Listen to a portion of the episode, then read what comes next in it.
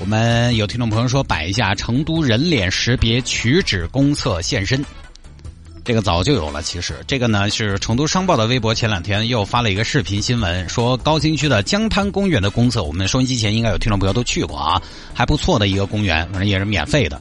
它使用了人脸识别取纸机器，取纸机呢每次出纸三十厘米多大一个箱子啊，取之前要人脸识别，请眨眨眼，请张嘴，人脸识别成功。下午好，谢大爷，欢迎您选择到这里。我把把出纸，请按一。好，每次出纸三十厘米，十分钟之内每个人只能取三次。那我不知道他这个能不能连续取，十分钟之内连续取三次，就一共取九十厘米。就这么个事情，这个之前分享过的，因为前两年好像是人民公园还是哪儿，当时呢就说这个东西，哎呀，纸每天浪费太多了。有些朋友呢，那个跟他扯啥子呀？对不对？浪费太多，于是呢，就说好像要启用这个人脸识别取纸，包括有些高速公路服务区现在也是用的这种人脸识别取纸系统。这个我没什么好多说的，我只能说呢，以后大家出门最好还是自己带纸。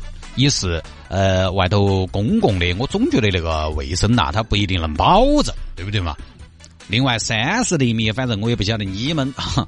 我呢，确实是不够。哼，你要说我浪费纸，我反正我自己带。我要我要节约，我觉得我也不想在这个事情上面节约。我觉得没这个必要。其实这个机型，我觉得主要的问题在哪儿呢？我觉得主要它还是一个要考虑的问题是维护的问题。你现在这个项目风风火火上，轰轰烈烈搞，前面当然都是新的啊，状态也稳定，没问题。但时间长了，如果投入的企业它运营不好、经营不善，它维护不好，这个东西怎么办？摆到那儿就浪费的嘛，因为这个东西电子的东西一定是后期要要花很多的成本和精力还有功夫来维护的。毕竟你这个东西电子产品，它的稳定性是要打个问号的。机器本身的稳定性不一定，还有大家使用习惯上给设备带来的不确定性也不一定。比如说南京有媒体前段时间走访了当地几个采用了这个技术的公厕，就发现有些正在检修，有些呢又经常卡纸，需要专门有人手，还有一些每次取纸之前需要重启。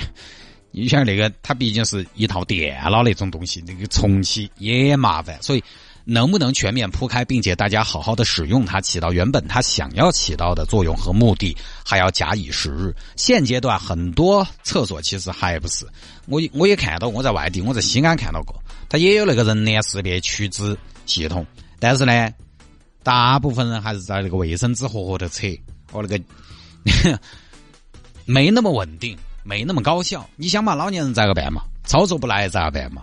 当然，这个刷脸取纸机器，其实现在全国各地都在搞。其实呢，它并不是属于一个单独的项目，它是现在我们国家搞的这个厕所革命当中的其中一个设备。现在有些有条件的公共厕所，大家可以去感受一下，其实条件还挺好的。那有些还有空气净化器，你想下那个感觉。有些网友觉得这是脱了裤子放屁，但其实不一定。其实大家去高星级酒店，你看一下那些厕所，虽然都是该收的地方，但人家高星级酒店的厕所就是干净。但公共厕所挑战更大，因为它使用频率非常高，起码说在里面不至于就是五星级的厕所啊，不至于下不到脚，起码说不至于掩鼻而出。现在条件好了，当然这些东西也自然就讲究了。所以呢，提供了那么好的改手的环境，大家还是爱惜嘛。我不多说了。